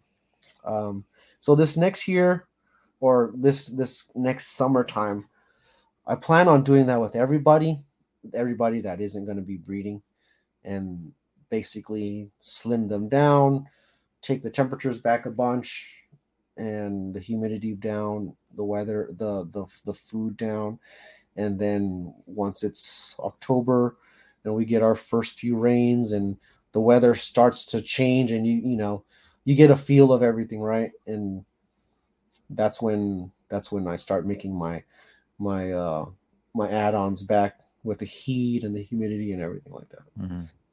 So something I've always wondered about, especially you know with snakes too, but like especially chondros and, and other Morelia and stuff is, you know, the winter breeders and how we're able to make things happen when our seasons are are the opposite of what they experience right. naturally. And I don't know, you just you think about like there would I would think there would be a pretty clear difference in barometric pressure, you know, in the warmer months versus the cooler months.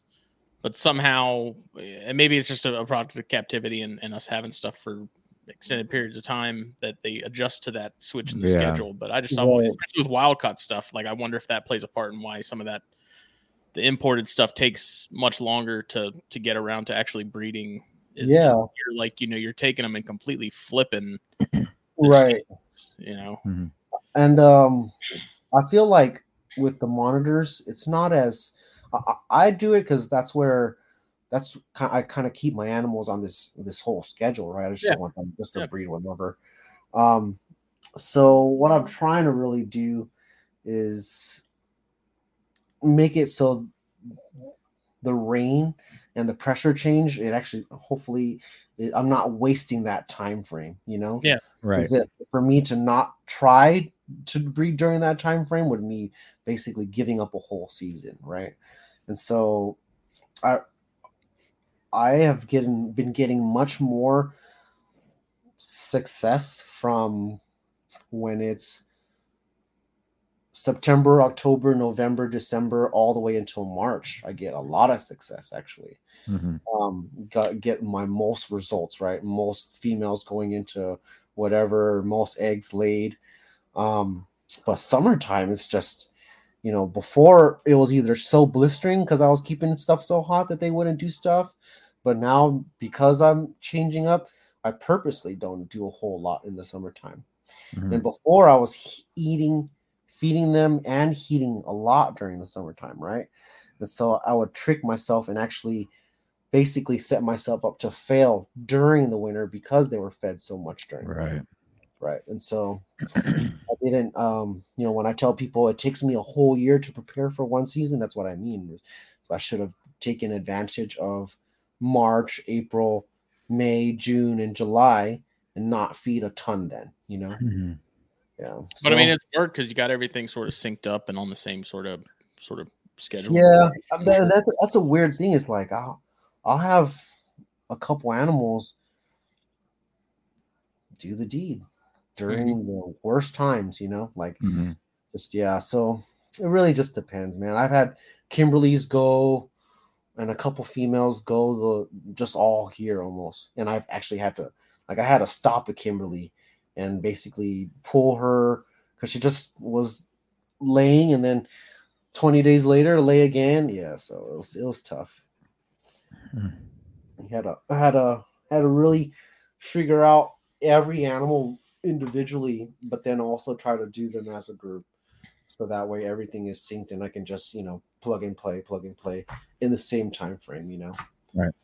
Yeah. With the more desert stuff, do you in terms of calcium oh. you know when they're cranking out eggs like that are you doing anything different with those compared to the indonesian stuff you know what's crazy is in captivity the monitors i keep them they're basically all the same so because in the in the box right in the cage uh i don't keep the mangroves entirely wet either mm-hmm. so like the surfaces are all dry, but when you go to all the cages, the soil consistency is the same for the Kimberleys and the mangroves. Mm-hmm. So when people tell me, "Oh, do you keep them entirely like like you know extremely different?" I don't at all. So the and the, also the Kimberleys, they're not exactly from the desert it that that Kimberley is a rock gorge with water at the base of it.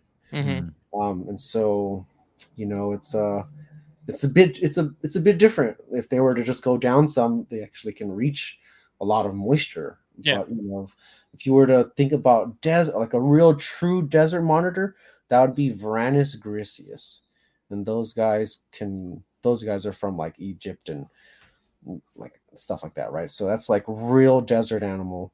Um and not to say that the kimberleys aren't found in you know slightly arid looking areas it's just there's more to their habitat than like what we see you know? Yeah. Um, and so for me i used to think that way too. I used to just have a ton of dryness at the base and it was nothing but dry sand. It no, no water in it at all. And then i'd have a slightly moist nest box and then that nest box would have what they what i thought they needed. But now when i get better results when them shedding and not losing their tails and not having issues shedding at all with their toes and stuff like that um, it's because now my base has dense deep moist sand Mhm. um, and I add a layer of dry stuff on top of it so they're not touching it. But that's just what I now do with all the enclosures too. So um, my my my mangrove stuff has uh, 70 to 80 percent sand, and then the rest is like rotting leaves and twigs and, and soil.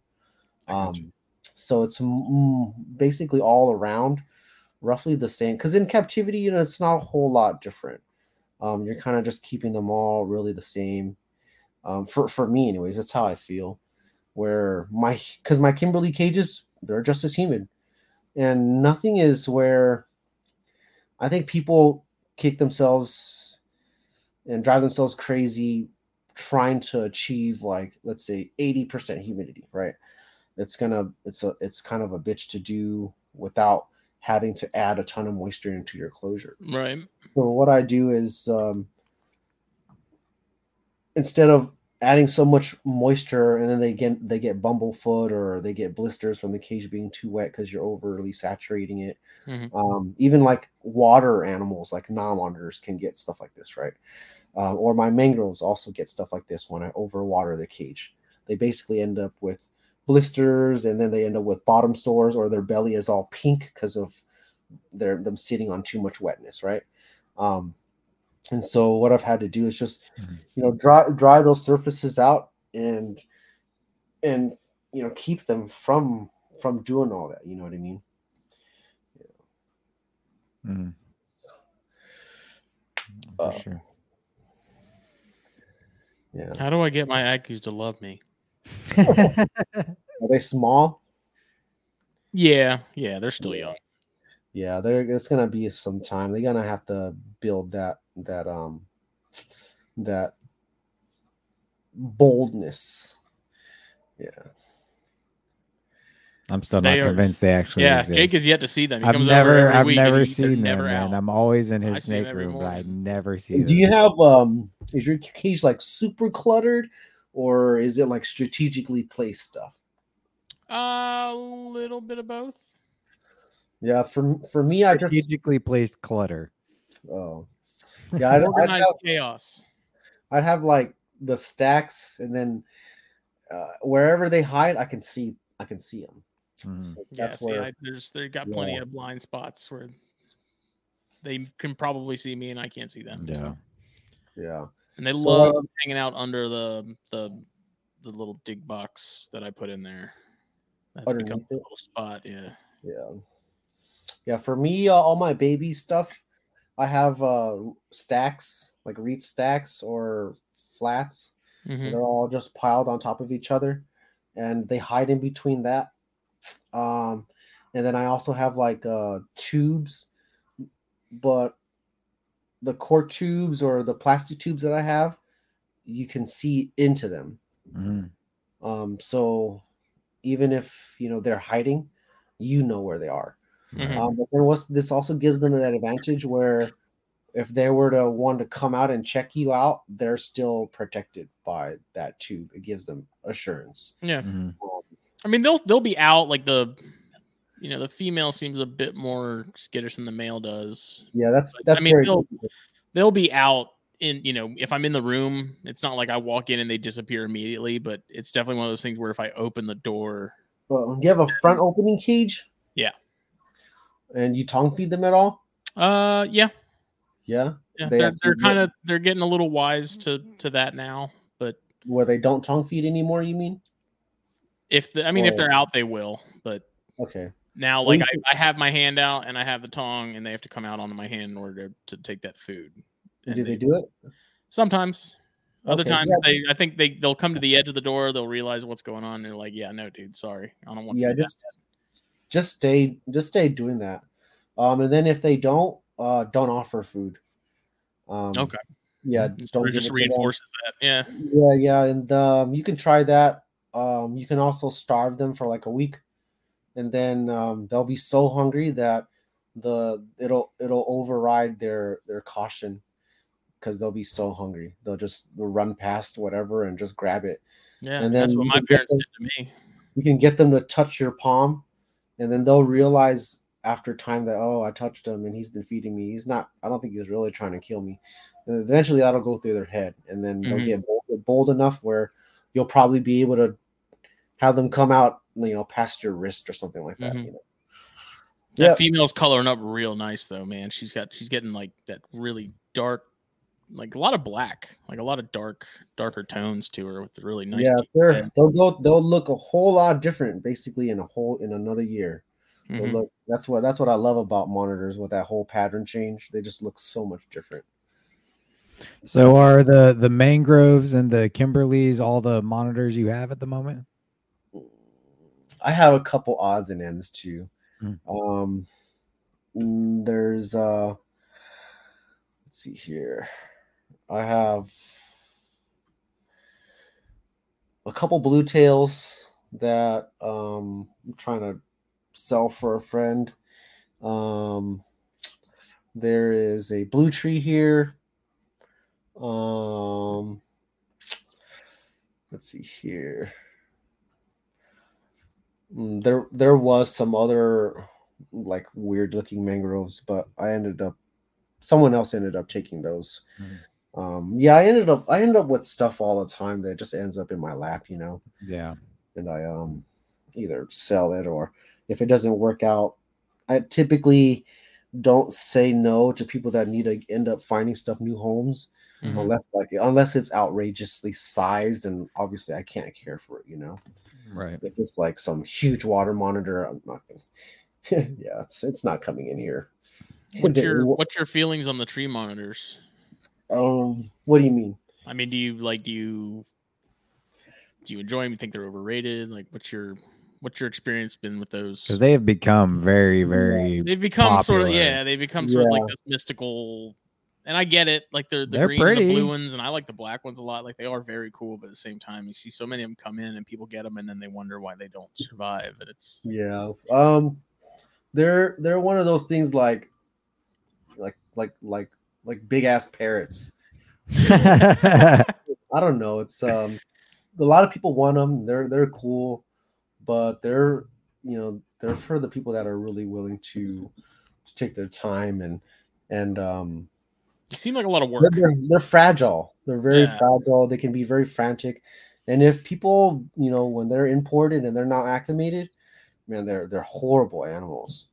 Um, but you know, if someone gives them the right room and respect, and um, I think just just the the whole caring for them with tender loving care and all that stuff like that. It's just uh that's the way to go about it, rather than I think some people are just buying 1.1 pairs and you know it doesn't really end up too well because they don't acclimate well, you know.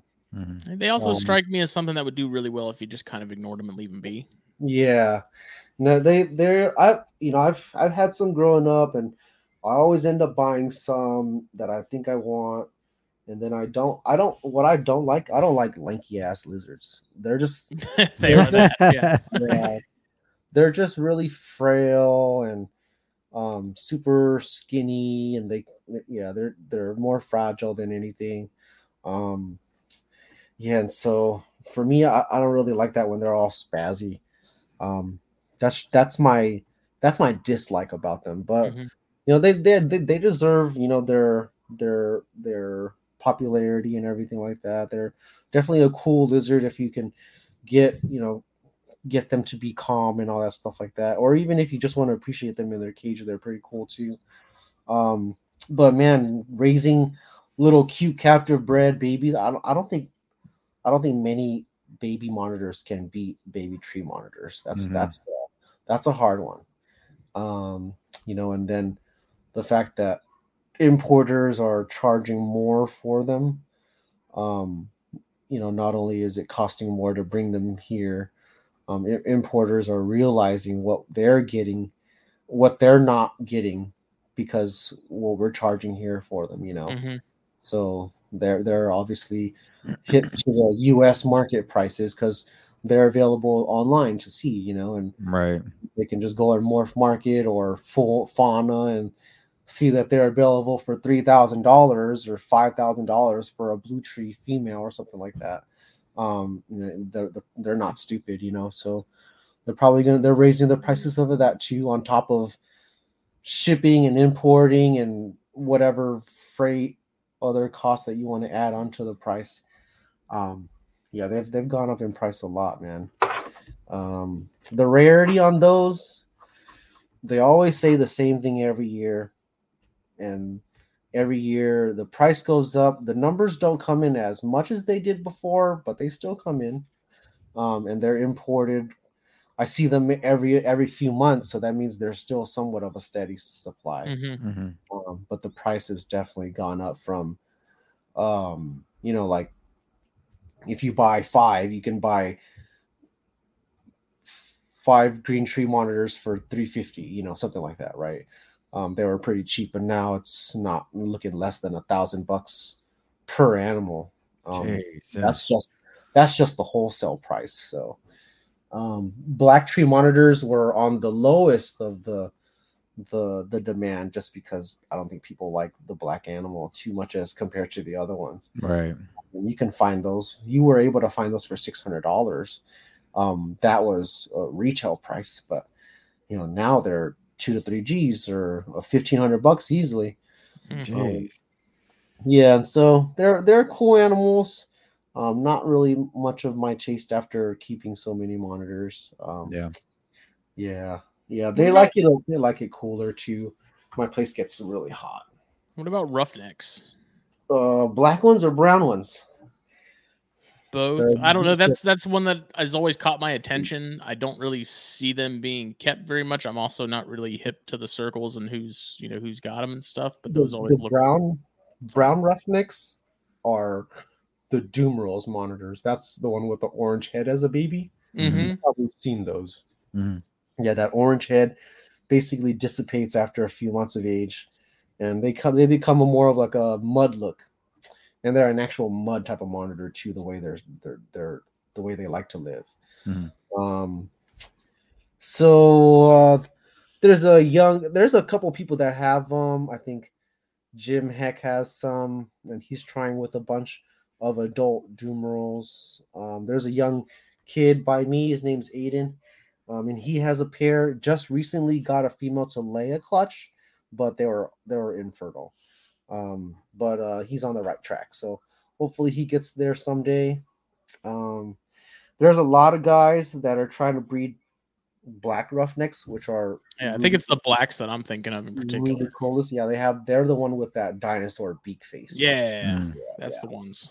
Yeah, those guys are super high demand too. Um, but not too many people can breed those guys. There's some people that are out there.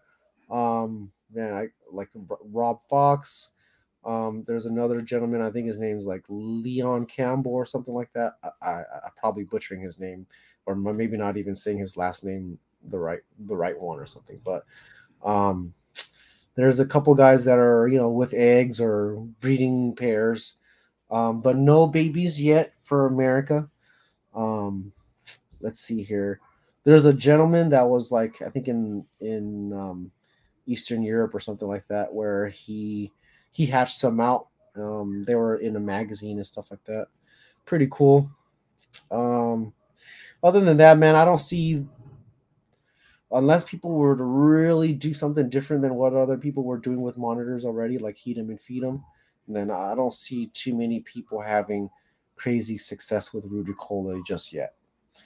Um, but they're getting there. They remind me of buzzards. They're like the buzzard version. Yeah, yeah. You got a picture of one on you? I'm yeah, I'm looking at them right now. They got this crazy beak face. I can't. I can't picture what you. Oh, okay. I mean, they're color wise, they're really nothing to write home about, Yeah. but No, Right. they just look cool. Yeah. Yeah, they just look cool. They're The basically babies are freaking cool. The, the pretty babies are gorgeous. Oh wow, Yeah. that is really pretty.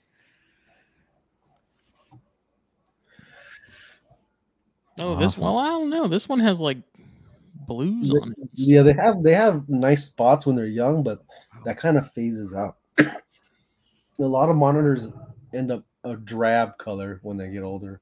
Right. They are very bird-like. Yeah. You see? Yeah, they're they're they're a tough one to acclimate. If you to get them and they're all sucked up, man, they're they're they're not going to do too well. Yeah. It's kind of hard. Yeah, you got to keep them extremely um, dry but humid at the same time. Yeah, that's weird. That's always that's always such a hard thing to accomplish. That oh wow, that is Yeah, crazy creepy looking. That's always so hard to accomplish because I've heard that you got to keep them dry but humid, and it's like, what? Do you, how What? do you, how do Yeah. you do that? That Yeah. makes no sense. yeah. like in Forgetting Sarah Marshall. He's like on the surfboard taking lessons. And he's like, "All right, pop up. You gotta do no. You gotta do a little. You gotta do it slower than that." He's like, "All right, pop up," and he just lays there. He's like, "Well, you gotta you gotta do more than that. Just like, Don't do anything. Don't even try. Pop up." well, I guess on that note, we are at the hour 36 mark. So, Kai, if people want to contact you, whether it be about monitors or getting some grasshoppers from you, how can they how can they do that? Um, you can find me uh, easiest would be on Facebook, just under Khai Phan, uh, K H A I Phan P H A N. Um, you can also find me on Instagram uh, under big underscore big underscore lizard one hundred three.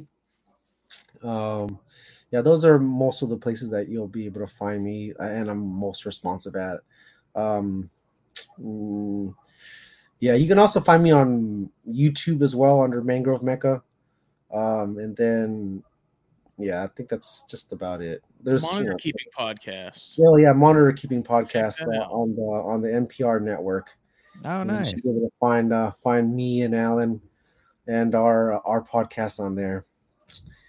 And yeah, Awesome. It's just about it.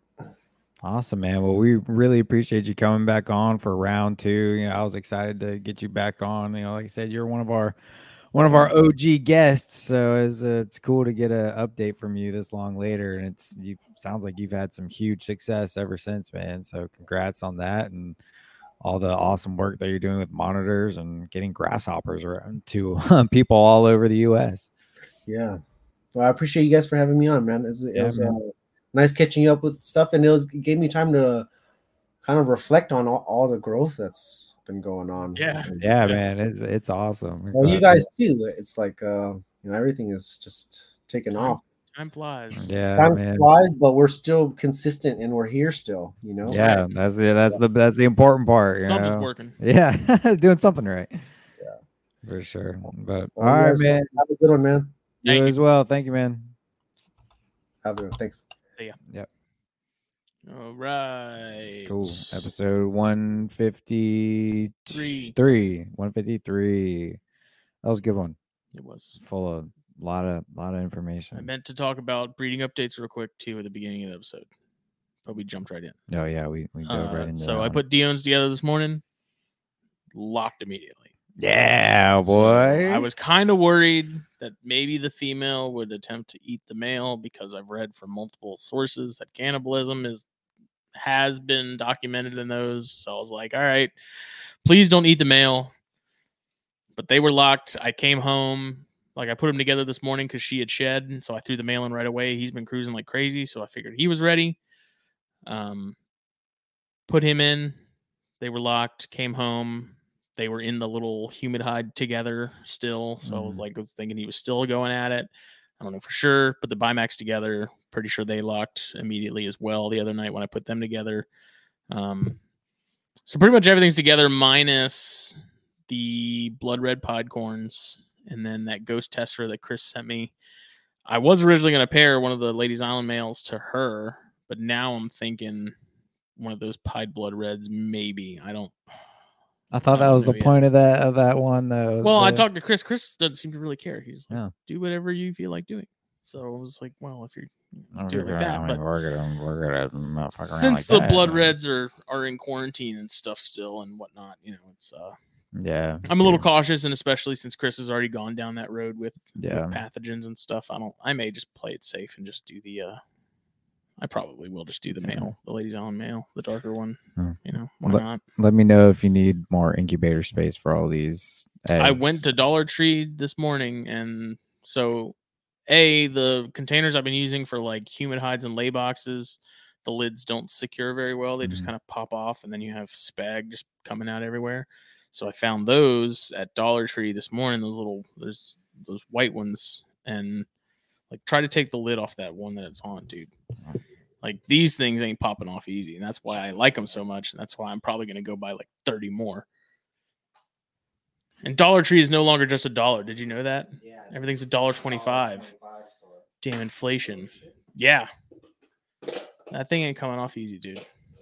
I love it. I like how it fits on the two Oh. Throw it here so I can show the people because this is on YouTube too. It's the uh, Sure Fresh brand, so there's like a black label usually on the lid. I took it all off. I was gonna melt holes in these while we were doing this episode, but I don't have an extension cord long enough for my thing, so it didn't happen. Um, but yeah, like the lids on these things, they're on there. Like it's a thicker lid too. It's not Yeah, it's not thin, but it'll be good. nice. Those are gonna be humid hides or egg And boxes. and well, lay boxes and humid hides. Lay boxes. Okay, I got you. Yeah, so Well, like I said, if you It's need if you need incubator space for all these clutches, big enough for yeah. for some of those bigger corns and stuff to, to do their thing and Oh yeah. and I don't have to worry about them jacking the lid. Dude, and you know what? That's the other thing that I've started doing with stuff like this. You take that, okay, take the lid off, flip that sucker over, put a hole in it right there. That's a perfect hide. Yeah. Like that is a perfect hide box. I've been doing that with a lot know, of like a the- lot of the- little plastic stuff like this, man. You just stick a hole in it or right in the top. You put it upside down, put a hole in the top of it. That's a perfect hide box right there, man. I just I gave the pies awesome. the the blood reds both got got humid hides and the male has busted the lid off of his and I have yet to fix it and the female she's just too big to fit in that one that I Yeah. gave her. So I was like I went there this morning because Dollar Tree has so many different sizes of tubs and stuff. And that's Right. where I get my water bowls from too, because you can get a little five pack. I get I get the plastic water cups, bowls from there. Yeah. it's perfect. And they have energy drinks for cheap, moss and some monsters and stuff, and they got all the snacks. And since I'm fat, you know, I gotta gotta make the most out of my trips to Dollar Tree. yeah. Um, yeah, so Nice. Dollar Tree. That's where it's at, man. If you if you if you you lift your nose to Dollar Tree and scoff at it, the joke's on you because it's like this is also thick. Like the base of this thing, Yeah, no, that's it, a- there's like no flex to this thing at all. yeah. And I They might be a little lightweight for a water bowl. I don't know if I a no, water dude, you dish. get that thing enough with, with, enough. Yeah, I guess if you filled it up. I just dude, I've had snakes, especially like the big Pituophis and stuff, man. They just they- nothing's safe from a they, big flip those things. No, that I have water dishes with a really wide base now, and oh yeah, they're I spend a little extra on them. The crock dishes you find at Walmart, but Mhm. they I love those things for the for the big colubrids that like to mm, destroy everything. Yeah, So I got yeah, I got these, and then I got another container that I want to try for eggs, and it's the ones that have the little vent on the top that you press it and it just lifts up this little flap, and there's a hole there. I'll have to show it to you when we Oh, get done. But um, I figure I would give that a shot instead of taking the tiniest drill bit I have and putting like tiny holes in there and just leaving that one larger. It's not a big hole, like it's still small, but right. that one hole in the center. Is it pretty air, pretty airtight? Yeah, the seal on the lid is good Hmm. which was a big thing too. So I'm just I'm constantly looking for like the one Right. the one tub that works best for eggs or humid hides Yep. slash lay boxes, and I think this is going to be the one for for that. So if you have a Dollar Tree near you, it's the Surefresh brand, and they're white, and so they're going to look gross by the time your snakes are done with them. But it doesn't matter because Yeah. you know they're going to use the hell out It of them. might so. be a little small for like a big yellow rat or something, Oh, but for yeah, like yeah, yeah. corn For, like, snakes corns and and bears, bears, yeah, dude, that's perfect. perfect. I think once you get into those bigger, bigger rats and Pituophis, you might as well just get a small Rubbermaid. Mm, yeah, no, that's what I'm gonna end up doing. I, that's one thing I haven't added to all my colubrids yet is humid hide or humid hides or humid boxes. The thorn scrub, I need to do it. she'll fit in this perfectly too. And Oh, yeah, thorns just, would be she just destroys the one that she has now because the lid just pops off with zero effort, and so like I don't even bother fixing it half the time. I'm just Yeah. like you're just gonna pop this off. You think about putting like a little less moss in there to have a little bit more clearance? No, I kind of like to pack it out a little bit. I think they like it a little more. Like I've noticed with the the babies that I have the human hides in, like when I pack it out, Like bury they themselves really, in there. yeah, they like they really get in there. Yeah. So I don't know. We'll see. But I'm just excited. I just there's so many. Nothing, nothing's better than finding a new tub, There's man. Nothing better. You find a new tub for a new new thing in your it snake drives Katie enclosure. crazy because I always have a ton of these things just laying around everywhere. Yeah. I'm gonna have to melt these. I can't really cut these. It's just thicker. I just I don't. You know how those last ones I did, I I used that circular Mm. bit and it just cracked them in some Yeah. spots. I don't know if these would necessarily crack. These also, I mean, they're not. It's thicker, but it's not like a brittle, Dude, like I just, harder thicker. I just I like melting more because of the edge that it leaves. It's Yeah. much more like it's soft. I mean, not soft, but it's rounded. You know what I mean? It doesn't leave I a sharp edge. rather hang myself with wax dental floss than have to uh, melt things. That's not that difficult. I just it's it's just tedious. It has nothing to do with difficulty. It's just you know, it's boring. yeah, it does. and you got to do it ventilated because the freaking plastic fumes will probably cause cancer or something. And uh I mean, I say that as I smoke cigars every day, but that's Yep. that's different. That's Not different. the same. It's not So- plastic. I will be sure to give an update on. I know this is going to have everyone on the edge of their seats, but how well these these boxes work. So Everybody's gonna be waiting for that one, man. Yes, so this was episode 153 of THP. With Sir Kai Phan, episode two with him. This episode was brought to you by blackboxcages.com. Check them out.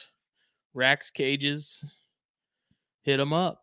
Best Um, of the best. cool stuff in the works. Often imitated, never Never. repli- never replicated. Never duplicated or replicated.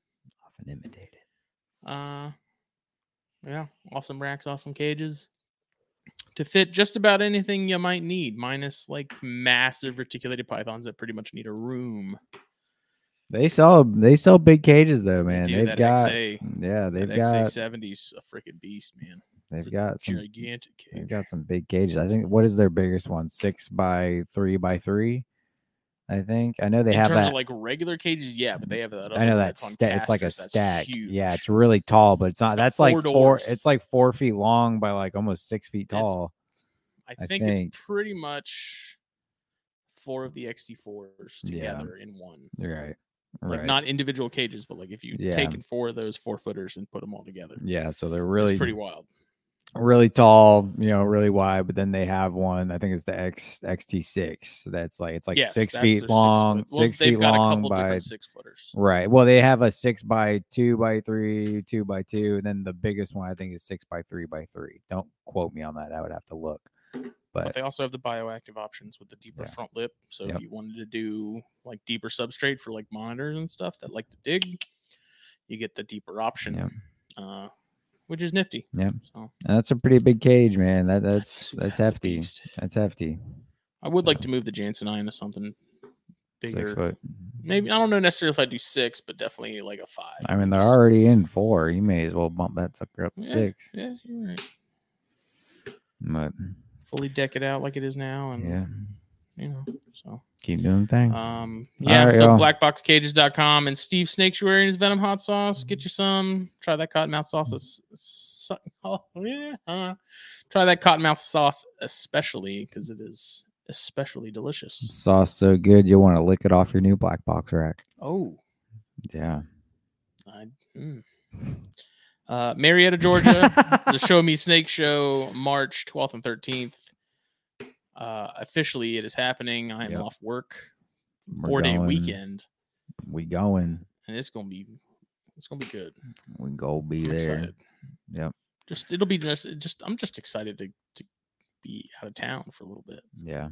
Me too, dude. Hanging oh my people. God. Bill Bradley's gonna be there. Dude, I'm so excited. Cannon's gonna be We're there. staying at the same hotel Bill is staying at, right? Yeah. The same one? Oh man. Uh, Jason Keller's gonna be there. oh yeah, I'm excited to meet I don't know if too. Jeremy Turgeon is going or not. Oh. I need to ask if Oh. I need to see if Jeremy's going to be there. He might. Oh, I Um, that. That would be cool. I love Jeremy, man. He's good. Dude. I'm sure there's going to be plenty of other people that we don't know we're going to be there that it will be, but yeah. it'll be fun. Yeah. So Say we'll hi if you'll be there. I hope they have soft pretzels. Mhm. No, if you see a like Stanley in the office, man. It's pretzel day. It's pretzel day. All right, y'all. Thanks for tuning in for episode 153. See you next week. Snakes and Stogies 110, 111, something like that happening Monday. I know you're trying to leave. I'm sorry. Oh, you're good. I You're was like, I was just tapping. Damn it, be done. No, no, I was just tapping. Snakes and Stogies, boy. Snakes and Stogies 110, 111. I think it's 111. It's, uh, Monday night, 9 p.m. EST. We are live. Um, I don't know who we have lined up. Uh, next week for THP, we have the lovely folks from um, Equatorial Ecosystems coming on. So that'll be cool because he's got a bunch of cool stuff, a lot of dart frogs and stuff. Mhm. Um, yeah, that'll be good. Cool. So, thank you, everybody. Have a great night.